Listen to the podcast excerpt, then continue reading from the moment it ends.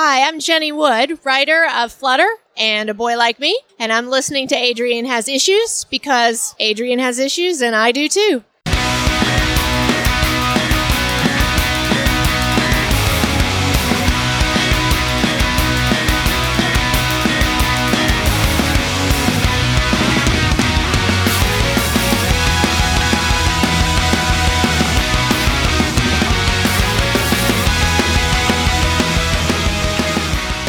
Everybody, welcome to Adrian Has Issues. Today I'm joined by two guests. One is a returning guest. You've heard him on two episodes prior, episodes 15 and 35. He's an illustrator and also an editor for 451 Media and a creator of the committee from Wayward Raven. And he's actually the editor of the project we'll be discussing today entitled Hexed, which is also written by my other guest, Kirsten Thompson. She has worked on some books as uh, Kim and Kim Volume 2, uh, Strange Wit, and is also a staff writer at Comics MNT and has contributed uh, to publications like Teen Vogue, Women Write About Comics, Talking About Comics, and other sites. And together we'll be discussing Hexed, which is a book that will be launched on Kickstarter. Please welcome Kirsten Thompson and James Emmett. Kirsten, James, how are you? I'm good. Thanks for having me. No, thank you. When word got out about this, I was already interested from the get go. But then as I delved further into the material and was reading what the story is about, this is right up my alley. So for those who are listening, if you don't mind giving at least like a, a quick little rundown as to what Hexed is about. Sure. Um, I can give you the sort of nutshell tagline, which is that Hexed is basically a magical thriller mystery and it's sort of got a bunch of different elements in there. There's magic there's personal drama there's a bunch of politics and there's an accidentally carnivorous plant. So there's a lot of stuff going on. There's a lot of layers. There's a lot of history in this world. Um, and there's certainly a lot of world building that goes on behind the scenes and in the background. And I've noticed with this book, and we'll get into the creative team behind it because, well, they're fantastic and definitely worth noting. But I did notice that with this book, witches our kind of at the forefront, um, of course, set in the 60s in Washington, D.C. It's a nice little take on civil rights and social justice. So I wanted to ask you really is what was it about, you know, combining those two elements and really, you know, inspiring the story? There's a bunch of stuff that it went into that. I mean, you know, personal perspective, certainly, but, you know, just as a witch, as a woman, and as a queer woman, there's sort of all these things that intersect. And I actually wrote a piece on this a few years ago um, about the intersection of witchcraft and being a queer person, and that they fit so neatly together. You know, you've got the nonconformity, the finding your own power, and the way that they're confronted by the rest of the world. I thought that it was an interesting idea that you have people who can do magic and some of the political rhetoric that comes up around it. Like there's a, a bad character, and I won't go into too many spoilers about this guy, but he's basically the typical GOP talking head who thinks that witches are a loaded weapon. If you're a witch, you're walking around with whatever the weapon of choice is and you don't have to have a license he wants to license them he wants to regulate them he wants to you know put them away whenever possible and so you've got things happening that I think a lot of people find familiar. You've got all this regulation on magic, regulations on how you can use magic, you know, spell stops, you know, where witches are being arrested and stopped for nothing, you know. And I thought it was just an interesting way to sort of, for one, point out a lot of the stuff that's going on that people are aware of and some of the other stuff that people may not be as familiar with, but just saying there are so many things we have in common, you know, and so this this fight there's some legislation that's going on in the background of the story towards regulating witches. And people just keep coming together because they can identify with the struggle and say well if you're coming for the witches who else are you going to come for? We know where this goes. And the idea that this is a long tradition you know these are the witches you couldn't burn. You know they've been around for centuries and it isn't until the 60s that they said okay we're going to come forward we're going to sort of show ourselves and we're going to be a part of the process, whatever it is. So that was kind of my thinking as I was, you know, coming up with the world. I mean, I'm going to be completely honest with you. I mean, I'm not very well versed in the world of witchcraft um, and what it entails. So it was um, very educational for me. And I think it's a interesting field to then, you know, to discuss larger issues. Yeah, and I think that there's I think there's a perception for movies certainly of witchcraft as one thing. Um, and I think we have a much better pop culture understanding nowadays. You know, there's more variety in the stories. It's not just a little old lady in the woods who doesn't have any of her teeth, you know? Right. and I mean, we've had, you know, Hocus Pocus, we've had Practical Magic, we've had, you know, Sabrina, you know, The Chilling Adventures, you know, Spell on Wheels. I mean, all those are really good works that are a variety. But I mean, there's so many different schools of thinking about witchcraft. And in this particular world, I wanted to have certain rules that are hard and fast and certain rules that are more flexible. So you can do certain things, you qualify as a witch. You know, you can do other things, great. That's just gravy. You know, but there are certain things you need to be able to do to be officially qualified. And if you're not, then you're in a kind of gray area. But so long as no, you know, the big magical authority doesn't know about you and you're not doing anything bad, they probably don't care, you know? yeah, I mean, they're, they've got other stuff to deal with, you know? Right, exactly. So, um, with creating the story and knowing the idea behind it, I want to also discuss the creative team behind this because um, there's some incredible talent, James included. I'm the lowest of the totem pole. oh, stop. you are essential to the process. Don't do that. no, and I'm going to say this on record that editors are as every bit as crucial to the creation process as anybody else. And for anyone who's listening, and also you, James, don't let anybody tell you different. you know, if you put work into a book or music, whatever, whatever the case may be, that is a necessary part. So by all means, like, definitely don't think of yourself too little in that regard the trick is to surround yourself with really great people and then to kind of like let them run amok and then to rein them in when they need to be reined in. It's not a lot because they're, I mean, if you pick the right people, which I've been lucky enough, they just kind of do great work and you just kind of go with it. Right. I don't know if you want to get into assembling the team as well as um, some of the people who are also working on this comic. I mean, I think that we have a really amazing team, and I know I'm biased. I know that James will attest that I do a lot of making high pitched noises and clapping my hands whenever something new is turned in. And, uh, you know, so we've got, you know, a fantastic artist doing the interior work, you know, Christiane Goudreau. Um, she got nominated for a Dwayne McDuffie Award for Diversity for the webcomic Full Circle. And her art is just, I cannot wait for everyone to see the art because I just think, oh my God, it's just so beautiful. She's just got such a command of, you know, not only the magic and the glyphs that are being used, but just people, you know, because this is a world that's inhabited by all kinds of people, you know, and it's very much today. You know, it's not the everybody dresses like this and acts like this. We're kind of mechanical. It's no everybody's different shapes, different sizes, different races. It's just very it feels very real, feels very organic. So I really love that about her work. And you know, Sarah Duvall is the cover artist, and they are an Eisner nominated artist, and they've worked on Deja Brew and just finished up a historical graphic novel, which is coming out this year. And their work, we were just looking at, you know, finishing up the cover, and it looks fantastic. Uh, yeah, James just sent over the cover, and it's it's so good. Oh my god, it's it's so hard not to show people. I just I just keep you know saying I've got something cool I'm working on, and then Taylor Esposito, um, last but certainly not least, because Taylor and I have been friends for a while, and we've worked together on different projects, and we are work buddies. You know, we slack all the time, and he is often the person who hears my ideas and says, "What are you doing with that? Where are you with that?" And he is so essential. I think letterers don't get enough credit for so many reasons, but he is so good at parsing things out. And I just saw the lettered pages, and he picked the perfect font, the perfect background for the captions. I mean, I just so spot on. You know, I got to yell at him and say, This is amazing work. You know, this is just, people are going to love it. It's so perfect. It ties in thematically. So I love the team. They're doing great work, and I'm so lucky to have them working on this project with me yeah, and Taylor and I go way back too. He's I could gush about him for basically the rest of my life. I think. Um, he doesn't get enough credit. No, he doesn't.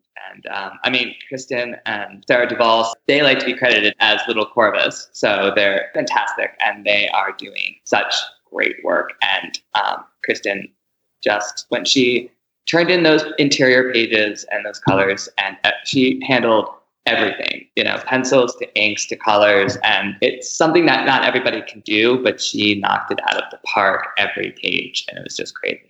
Yeah, I mean, I have them right now. I'm just looking at them, and they just look so great. And this, the colors are so wonderful. You know, there's such a vibrancy to them. I think that's a really interesting stylistic choice. You can take something that's so colorful, so vibrant, but also use that as a means to I don't want to use the term accessible to give it, an, you know, a possible negative connotation, but, you know, especially when you're speaking about such heavy subject matter, sometimes having it presented in a way that's very inviting, I, I feel that it, it's very rewarding in that respect. Yeah, it's a world where serious stuff happens, but that doesn't mean that everything has to look serious, you know, and stark. You know, I think that's that is very uh, in keeping with the tone of the book. You know, there's there's things that are going on that aren't fun, that are scary and dangerous, you know, but there's also really good stuff that's happening, you know? I mean, there's there's romance in this book. Which actually, let's get into the romance part of this. I mean, we'll get to the because see now you got my attention. yes. Um, so I'll talk a little bit about one of the main characters. Um, Charlie, short for Charlotte, is sort of our in to the book, and she's been working for a senator in DC, and she's kind of a junior staff member sort of person. And she goes out and she does a lot of the groundwork and you know listening in to the right people's conversations and providing the perspective of a witch to this you know this gentleman's campaigns and to his you know efforts legalization and witches' rights. And when all this happens, when all this stuff goes down, she gets help from her ex girlfriend Jaya, who is an utter badass in the gray area of witchcraft in the in the political scene. Jaya is the one who'll kick down the door and blast things, but you know there's a lot of history there, and some of it you get to touch on, you get to see in the book, and some of it's way back there. You're not going to get to see it unless we, by hook or by crook, got to write an extension of this story, which I would love. But so there's the difficulty of working with someone who you are obviously still attracted to, you have all this history with, but then they come down to certain issues where Jaya has to say, well, do I want to go forward with this? And it's not going to be oh i love you so much and you know therefore we're going to do this thing. It's crap. Do we have you know are the resources there? Is this going to be too dangerous? What is my morality? I mean there's all these different questions but these women still care for each other you know? And i mean that's very much conveyed in the book. One of the other people that charlie hooks up with you know is working with is an ex-boyfriend from, from college who's now an attorney which comes in handy when you're in trouble in dc as i think we know from the news um, but he's actually a good attorney and has an adorable dog. Uh, you know, so she's got she's obviously a queer woman. You know, she's you'd say bi or pansexual. You know, and that's right there in the book. You know, I wanted to make it clear this is a character who is doing all this stuff, and she happens to be queer. The story's not about the fact that she is a queer woman. You know, that that's just part of who she is. But I did want to work in that sort of romance angle of the thriller because we don't get to see these stories. You know, it's very rare to get to see a witch and a queer witch in a political thriller. Right. Was. And especially with those relationships being as complicated, you know, especially when you're working with your ex, that's uh Yeah. She's got I mean they definitely still like each other. They're still very flirty, um, you know, but you do have there is that there's moments where they're saying, Hi, you know, really, should we get into this again? It's like, well, we could. And, you know, I really enjoy writing their dynamic because they snark a little bit. You know, they've got the all, you know, as I said, all that history. And so that's something that they can delve into. And it's, it can be a source of, you know, bringing them together. It can also push them apart a little bit because they're different backgrounds, you know. Jaya comes from a tradition of much more uh, magic is much more accepted. It's less regulated, you know, whereas Charlie actually comes from the very um, by the book magical tradition. She basically got out of that environment, and there, because there's that overarching magical authority, and her family is all tied up in that, and so that is a point of conflict between she and Jaya because Jaya didn't get told all of the details, and some of them are going to come back and bite them in the butt. Not right, and then having to juggle those personal relationships, and of course the the larger scale because you know this also affects legislation and so it's you know I, would imagine I'm thinking now, of course, having to possibly work with my ex and having to sort of fight a larger battle. And I'm like, shit, can I actually do that? Is that possible? well, they're trying their best. And as I said, they're just, they're so fun to write for because when they're working together, they just you, you get the sense of these two women know each other. They know each other's styles. They know each other's strengths and their weaknesses, and so that's a good thing. Except when you're fighting, obviously, because then you can just hit those weak points straight on, and it hurts really bad. But yeah, I just so much fun to write these characters. You know, they're just there's so much history there. I'd love to write their backstory. I want to write more stories with them in the future. There's just there's so much going on there. So, being as how this is a Kickstarter, uh, one of the things I'd also want to get into is, well, not even just the perks, but what exactly do you hope to get out of the Kickstarter? Because I know, you know, there's certain rewards, and I know lately I've noticed, I'm speaking to a former guest about this, is that with Kickstarter, finding ways to make it as open to everybody. So, um, if we could get into a little bit of maybe some of the rewards tiers and the mission statement behind launching this as a Kickstarter. James, did you want to touch on that a little bit because you got some sure. recent details? uh, I think, um, I mean, we have a lot of great rewards coming up, and um, other artists' names that I I'm happy to drop now. Um, we actually have a fantastic artist named Meredith McLaren, who's going to be doing a variant cover. So you can get two books at the price of $25 with along with um, a bunch of other rewards that'll be coming along as well downloadable protest posters the X that you'll see on the cover on the fist, which has sort of become our icon as part of being a witch and in protest. And then we also are offering a tote bag at $75. So all of this kind of accrues and builds up to more and more rewards. So you kind of build on top of the previous one. We have some great rewards that we're gathering right now, and we have different packs. And we have something called a protest pack. So you get four downloadable protest posters, you get four buttons with great art and designs. You get the, the X uh, temporary tattoo, you get the variant cover, you get the regular cover by Little Corvus, who again did a fantastic job. And I'm really looking forward to seeing the Meredith one when she um, finishes that up. Um, and then we're going to have something called the Sisterhood Pack, which is four great artists who are going to be providing mini prints of artwork as well, which is accruing on top of the other pieces that you'll be getting which will include so far I've got uh, Yoshi Yoshitani and Natasha Alterici doing artwork, and uh, more to be announced. I'm locking in two more talents. So um, it's been really, really exciting, sort of being able to work with fantastic women and talk to all these great artists who come from such various backgrounds and have to, are extremely talented and are happy to be involved and really excited about the story. And it's really, really cool. It's really exciting. And we also have another tier, I think it's um, $150, and you can put in, and we'll be donating five of the first issue to any LGBT youth center that of your choice. And you'll be still getting the two comics for yourself. It's very like we're building on top of each previous tier. So we're really, really excited about the different areas that we're covering.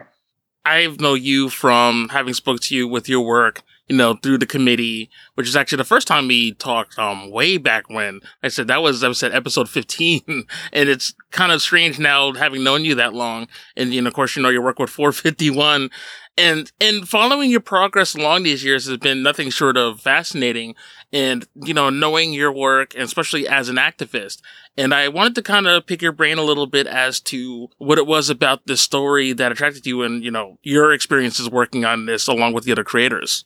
When I first received the script from Chris, I actually did an out call because I really wanted to bring in a new property to 451. That was the original goal in mind that I had, that I kind of wanted to showcase different LGBT diverse talent that's out there that I felt weren't properly represented through 451 or other companies. And I really just wanted to try and like reach out and diversify our own pool of talent. And I was really, really excited when I heard from Kirsten. Um, Kirsten, I think I was following Kirsten on Twitter. I don't remember. I can't remember anything anymore. you were following you were following me or you were following each other at that point, yes. I couldn't remember what the process was, but I know that you reached out after I did that call, correct? I don't remember. She sent in this like pretty much just this just the story as it is right now. And it, it, it was awesome to read. And I am an activist and I like tweet a lot about what's what's going on with America, and I talk about it a lot. I go to protests and I donate to everything that I possibly can, and and uh, you know, and I'm frightened by every news article and news update out of Washington D.C. So when I read this story, it connected with me on those levels, but also because I've always been interested in magic and fantasy. And I love the juxtaposition of bringing it into modern day and having these women and dealing with politics and dealing with what we know how hard uh, politics are for women just by the showcase of Hillary Clinton and what she had to sort of face publicly. Um, so I think all of those things, like all of those were check marks to me. They just like, I was like, this is a really interesting, great story. And it's touching on so much and paralleling with so much of what's going on in our society right now. And I think it's really, really important. And I think it was a really important story um, to tell. So I'm really passionate about it. I'm like driven to make this happen one way or the other. And I'm I think people will connect with it. I know people are connecting with it. So it's very exciting to watch. We're building up like this little like grassroots momentum right now with like sort of like tongue in cheek protest photos and playing with the idea of like just the parallels of what's going on with our world today and you know the outcry and the people taking to the streets and fighting back and fighting for civil rights and um, equality. And I think those are important notes to hit on with the story. But it, the story has so much in addition to that. I don't want to say so much more, but in addition to it. And that's uh, a subject that can never be overstated. And any way that those stories can be told, and something you touched on earlier that I, I kind of want to bring back is introducing a more diverse array of creators, you know, even within like, let's say the company, but also just in general, because, you know, it's kind of crazy when you think about the stories that are being told and how, you know, in 2018, you would think that, you know, certain things would not really have to be addressed that, you know, it would finally come to a point where it's understood you know, you're still having to fight for what's essentially basic human rights on top of everything else. And your existence almost becomes in and of itself like a form of protest, you know? Yeah. So having looked at the materials and, you know, especially with all like the pages and, and just seeing the imagery of the protesters. And I think it's a very powerful statement that definitely hits on a lot of things. And I feel at least, you know, drew me towards it because I mean, even just up until a couple of minutes ago, for before even uh, hitting the record button, you know, I was reading the news and like, my God, like there's so much work that still has to be done. And comics have always been a way to discuss issues, whether it be directly or indirectly.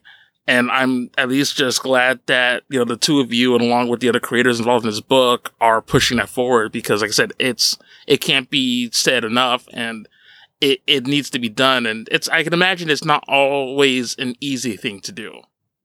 No. yeah, very simply, it's like, no.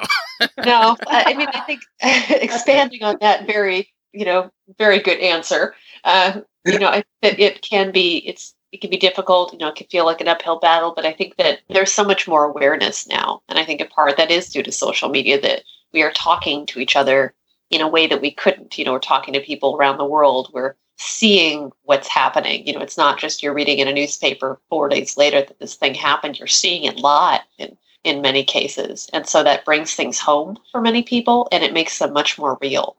And with that realness, I also feel that there's a level of discomfort, which I feel is also necessary because sometimes people don't realize the work that needs to be done unless they are shown certain things. And believe me, it would be much easier to not have to witness someone's suffering in order for there to be change. But I feel like sometimes at least, you know, that, that shaking, you know, grabbing by the collars a little bit, sometimes, you know, it needs to be put in the, you know, in the forefront so that way people can recognize and be aware, like to make a change. Yeah. And I, I would agree with you. I think there's, there's definitely a dis- degree of discomfort in recognizing, you know, for many, you know, your your privilege. You know that, you know, I may be a queer woman, but I'm also a queer white woman, and there is a hell of a lot of privilege that goes along with that. And I think that calling that out is good. You know, I think that we need to be doing that more. I think that there's, you know, with movements like the Me Too movement, I think a lot of guys are realizing that they have a lot of privilege and that's scary to have to recognize that, to have to admit that and let some of that go, you know, and realize that that's not acceptable. You know, that's not going to be tolerated. You don't, you don't get to get away with it anymore, you know, and if you do think you are, then it's going to be all over the news. Someone's going to take a picture of you. Someone's going to talk about you. They're not just going to be quiet. That's the age we're living in is people aren't shutting up about it. You know, they're not just going to shut up and go away. Someone is going to keep talking about it And that's so essential for progress, but it is not comfortable for people. Right. What did Michelle Wolf say in her at the end of her really popular address? Um, where she said uh, she was saying, "Oh, I'm a woman in 2018. I'm not going to shut up and go away." And I was like, "Yes, exactly." So it's like, and I think that's the truest thing to come out of the Me Too movement. And I mean, of course, with all the revelations about the grotesque horrible men is that these women are reclaiming their time. You know, like let's quote a lot of great women. Um, um, yeah, it's kind of like their time and it's their chance to speak out and speak up. And it's sort of amazing to watch. Especially since speaking out does often come with its own share of issues because with speaking up, there's so many people who want, of course, hear those voices silenced and there's nothing you know, the courageousness really is what it comes down to of people who are marginalized, who are willing to speak up about their experiences, good and bad. And not just even just calling people out, but just calling attention that, hey, we exist and not allowing, you know, themselves to be erased or just, you know, pushed under the table. So, and with that, you know, there's always that pushback, which is, I, you know, really scary, but yet, the fact that people are speaking out, and especially, like I said, women and other marginalized groups, and being heard, that's the other part too, is, you know, to not only speak up, but having people listen to be receptive and willing to also say, you know what, you're right. This does need to change. Let's work on that. Definitely. Kirsten, you've worked on so many things, and especially with your um, work, I don't know if you want to touch a little bit on, you know, some of the other publications you've written for and some of your mission statements and other things you would kind of hope to accomplish alongside Hexed. So I don't know if there are any future plans or other things that you want to discuss at like later plans. If anything you want to touch on here? Uh, well, I have. Uh, James will laugh in the background because I'm always writing. Um, writing. I mean, I have three other miniseries that are finished, and I'm working on another one, which is probably going to be either six issues or a graphic novel at this point. I'm looking at the outlining, and that's where it's headed. So that's in addition to you know my freelance writing for CBR and you know the Mint, of course. You know, for the Mint, I do an Archie Comics ongoing series where I look at each title that's being published by you know the publisher obviously. And that is getting longer and longer because they keep releasing titles but i'm not complaining. Um, it's really fun. I mean they do you know oh there's vampire veronica there's werewolf chuck i'm like okay sign me up. And you know I, so I do that which is you know very much very fun. And i think this issue is coming out soon. Our editor is editing it right now. I also do some, you know, freelance writing for CBR, as I said, which is kind of just general news stuff. And then yeah, just keeping working on comics because I can't not write. I write my day job. I write all the time. I have a notebook with me 24 7. So I, I get twitchy if I'm not writing. So, always something being written. And James gets to them all because I get to say, here, look at this. Her, your turnout time, though, and your turnaround time is crazy. Like, I was like, oh, we like, I had like small, like, you know, some edits for her and I don't know, the first pass that we did on me was very small, nothing crazy, but like we were talking about it back and forth. And then like the next day, like the next morning, I had all four books like back and like edited. And I was like, oh God, this woman is amazing and prolific and wants it. And that's like, that's half the battle. It's just like getting up and doing it almost for yourself and just because you can't stop, which is great. Yeah, and I mean, I think I have a good system, you know, the way I outline and plan things. You know, I know where each project is going. It's not just writing, you know, sort of blithely into a wall. It's, you know, I, I plot out each issue, then I micro plan each issue, you know, to the arcs within it, you know, so I do a lot of index cards, which I find for me, that works great, you know, and so I know where everything is going. And that way, when I have to go back and trim stuff out, it's really easy to see where the excess is. Because I can look at my outline and say, well, this is really where we need to go. And this is fun, but it could probably go in another issue or be saved, you know, for another project, you know. So that I think makes it a lot easier for me. I mean, I think I'm on issue almost done with issue three of my current project, and it's just going right where I want it to go. So it's it's really fun, and I can't talk about yet, but I really want to. no worries. But I mean, since you've been doing so much work and you know you are a prolific writer, you know what fuels you? Like, what is you know what is your influence? Because to write day in day out, whether it be on personal projects or for other publications, like what is it that keeps you going?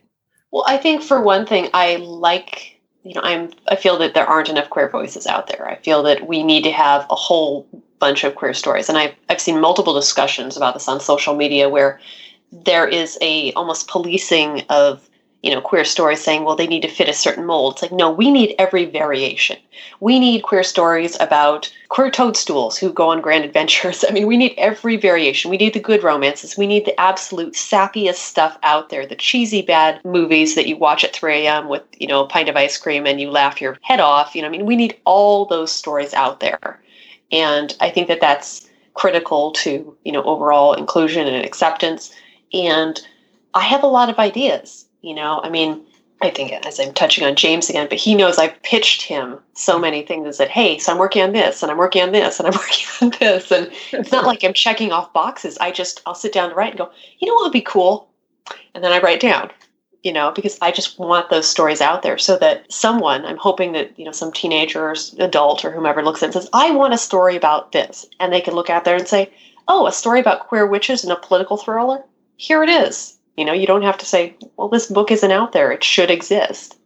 And there should be many more of them. You know, there should be all kinds of versions of this, you know, of witch political thrillers or queer political thrillers, you know? Right. We need to have stories. You know, we have so many. I mean, how many bad horror movies do we have on Netflix, you know, with the same basic scenario? It's like, no, we need much more variety out there. So it's just nobody cares who is in love with who. It's just how good is the story?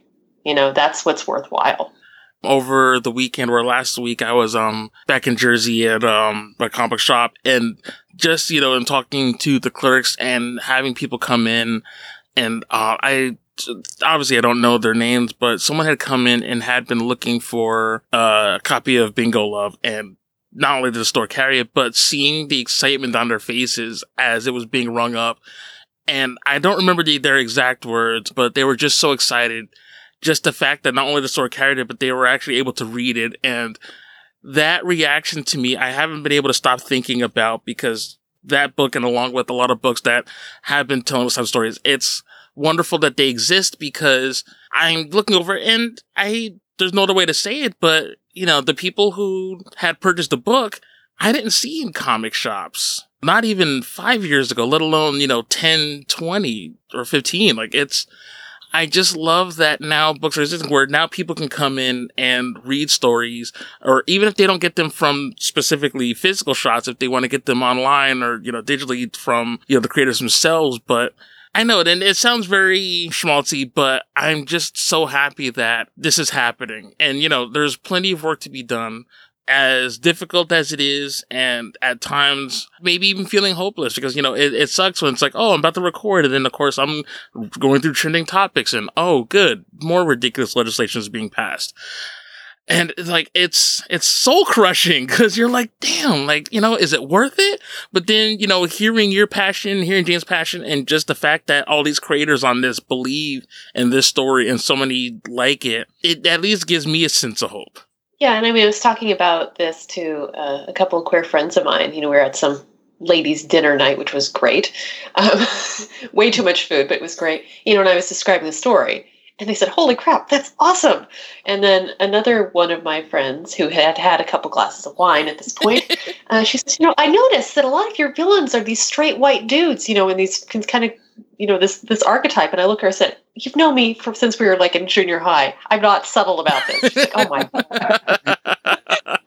I was like, no, seriously, because who do we see out there screwing a lot of stuff up?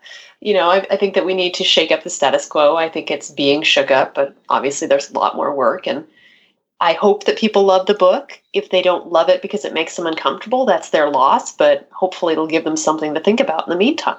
I want it out there. I think there is so much room in this genre, and you're talking about people feeling more welcome in comic shops. And yeah, it's that is an uphill battle because even in my local shops, you know, I've been into them and it's like people freeze you know, like those the tabletop gamers who I've known many good tabletop gamers But in this particular shop, you walk in there and you look, you present as female, and they freeze like you're a T Rex. Right? It's like that record scratch noise almost comes into play. Oh, it was. I literally heard that record scratch. The shop owner was glorious. He's like, "Oh, hello," you know, and he was welcoming. But the guys just, "Oh my god, there's someone who's not a dude," and I'm like, "I'm just gonna get my books and I'm gonna go because I don't feel welcome here." But we have an effort now for shop owners to not only the shops that are owned by women, which is so great, and we need more of them, but just the fact they realize there's this massive audience out there, and if you stock these books they're going to come to your shop and buy them. And they'll tell their friends like superhero books are great but they're not what's they're not the only thing that's out there. They there should be much more out there um, and it's just having more stories in the shops is going to make you know is going to fuel the industry it's going to keep it healthy it's going to keep it diverse because the competition you know to appeal to a wide base is what's going to make this industry you know give it longevity essentially Right. instead of just saying let's just Marvel and DC. Because that's the other thing. We need to get more of these stories on screen, not just in the comics. We need to adapt them, you know, and you know, I think that's another issue, um, which is a whole nother set of, you know, a whole nother conversation. But we need to have the representation. Say, look, comics is doing it. Why aren't you? Right. You know, and have have the editor industry say, oh, they made money, you know, because that seems to be what talks you know, like we had Love, you know, the Love Simon movie, which did quite well. And it's like, oh, people will come and see these movies. Yes, they will. Mhm. If they're, you know, I mean, we look at Wrinkle in Time and all those other movies that have made, you know, Black Panther shattering every single record there is, you know, or when Luke Cage broke Netflix. Which Yeah. Was awesome. and it's like, you mean to tell me that when you make these things and make them good, that people come see them? It's like, yeah, no shit. Yeah, I was like, I watched the first episode of Luke Cage. I was like, all right, I'm not doing anything else today. I'm here. I'm right here. I you think know, the longest time we had expectations for who the audience was, and we had to realize that that that might be shifting, and that is shifting, and that's changing, and even those expectations were wrong because I grew up reading all the same comics those straight white dudes were, and guess what? Not straight. So there it is. You know what I mean? I mean, I remember reading comics where we had one of those spinner racks in the grocery store, and I read whatever I could reach, whether or not it's Exactly. appropriate. I read a whole bunch of stuff while my mother was checking out, and I just remember the variety of comics. And I remember my dad got me my first comics when I was a kid. That's how he rewarded me for math tests. Was uh, if you get this grade on your math test, I will go take you to the comic store and I will buy you a bunch of comics. Okay, Dad. Um, Aced every test. I, I did better in math. Yes, I did. I mean, I've got got those comics too. They're in you know um, their folders and all that stuff. But yeah, I mean, I grew up reading them. You know, and I'm obviously not a dude. Um, if you see my AVI, I'm, I'm not a dude. my, hair is, my hair is a lot shorter, so I should probably update that.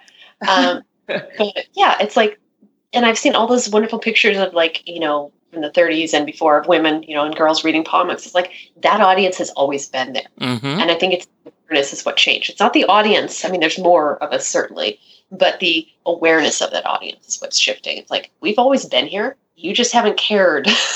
Exactly. Please, you want to see the boxes of comics I've got upstairs, the shelves of them in here in my office, which I'm surrounded by.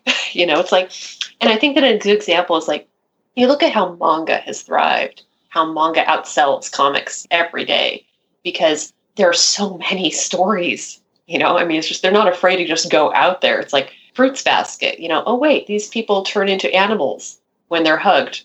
Oh wait, we'll just go with it. Or I mean, there's there's so many scenarios, and they'll just go and just run with it for 30 volumes, and they'll acquire a massive fan base because they're they're not afraid to experiment. And I think that's we're seeing more of that in American comics as people are starting to say, well, why don't we do more fun stories? It doesn't always have to be capes. It doesn't always have to be, you know, this very rigid storytelling. And so we're getting more and more of that. And I think there's going to be more crossover in those audiences now, which is really cool to see. Right. And I feel like there needs to be, and I say this all the time, in the world where I've laughed and cried at a talking tree saying the same three words, Oh we've officially run out of excuses for why nothing else can be done. Oh my gosh, yes. Speech. I mean, oh, I mean, I just wish people. It's like um, because there's so many good. You know, I'm touching on the anime manga thing again because you've got Avatar, which that is a massively successful anime. You know, you've got spin-off comics, you've got all this stuff. It's like that was one situation where people said, "Oh, maybe we should do something with this." Mhm. You know, or something like Full Metal Alchemist, which I always recommend people say, "Yes, if you'd like to laugh and cry your heart out." You know, you it will crush your soul, but it'll look really pretty. You know, because that's had like multiple iterations. They had live action movie, you know, and they've just it's a really cool concept that it's just it's I love the way they do different things because I'm I'm binging a, a manga right now and it's just so much fun to watch one author take one concept and another take one that's kind of similar and then they just go in completely different directions and they're not worried about well what if there's too many of this kind of weird story it's like no they're like well we'll make we'll make 20 weird stories kind of like that it's like okay that's great i just have to spend $400 on manga you know it's like I'll- i'll go with that Right. so, yeah, I just want to. I want there to be so many of these stories. I want to make as many as I can, and I want other people to say, "Well, I want to make a political thriller that has witches or that has queer women." I'm like, "Great, I'll buy it," because we didn't have that growing up, and it, it's needed. I mean, it's more than needed; it's essential. Well, thank you so much for even taking the time to create it. And, you know, thank you to everybody in the creative process for putting this together. And I really hope, and I'm sure they will take to this, like I said, it needs to happen. But in the spirit of, of course, letting people know where they can find it, I know um, it'll be available on Kickstarter. But I also know that there's some uh, social media sites that are also dedicated to comics. So I don't know if you wanted to uh, touch on those real quickly before we head out. Yeah, we made it really simple for everyone because that's how social media should be. And I also I'm also at my own, but I'm good at figuring it out for everything else. So for for Hexed, it's Hexed H E X E D underscore comic for everything. For Twitter, Facebook, and Instagram. And we update every day with new content. And we're going to have character designs and artwork and cover reveals. And it's going to be really, really fun leading up to the actual launch of the campaign. Yeah, which is like right around the corner when I look at the calendar. I'm thinking- I have a little bit of an anxiety attack happening every day, but it's okay. I just, I'm just so excited when everything comes out because I can say, look, look at this thing and look at this other shiny thing. Because right now on Twitter, I'm like, I can't show you the shiny, but it's really shiny. I don't know if you wanted to throw out any of um, your social media outlets or any place where anyone can interact with you or read any more of your material. Yeah, I mean, you can definitely find me on Twitter. And I mean, I think that I post a lot about politics and random stuff as well. Um, but it's at K A T A N N Thompson, T H O M P S O N. So prepare for lots of ramblings and occasional, you know, rants about stuff. Awesome. Uh, James? oh, I'm at James B. Emmett, E M M E T T. Yeah, I rant about politics and cry and talk about drag race every so often.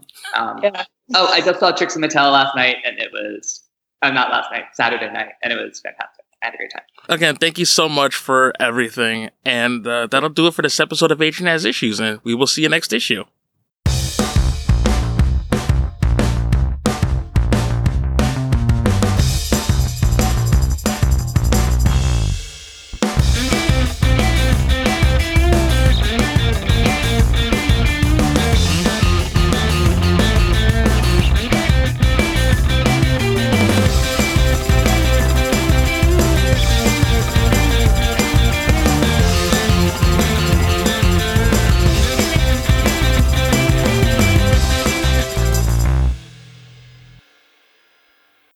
Thank you for listening to Adrian Has Issues. Please visit us on the web at adrianhasissues.com where you can stream and download all of our other great episodes.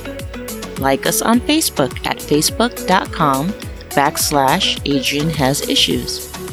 Follow us on Twitter at Adrian Has Issues and on Instagram at Adrian Has Issues Pod. You can also find us on iTunes, Stitcher, Google Play, TuneIn Radio, and the Laughable Podcast app. Thanks again.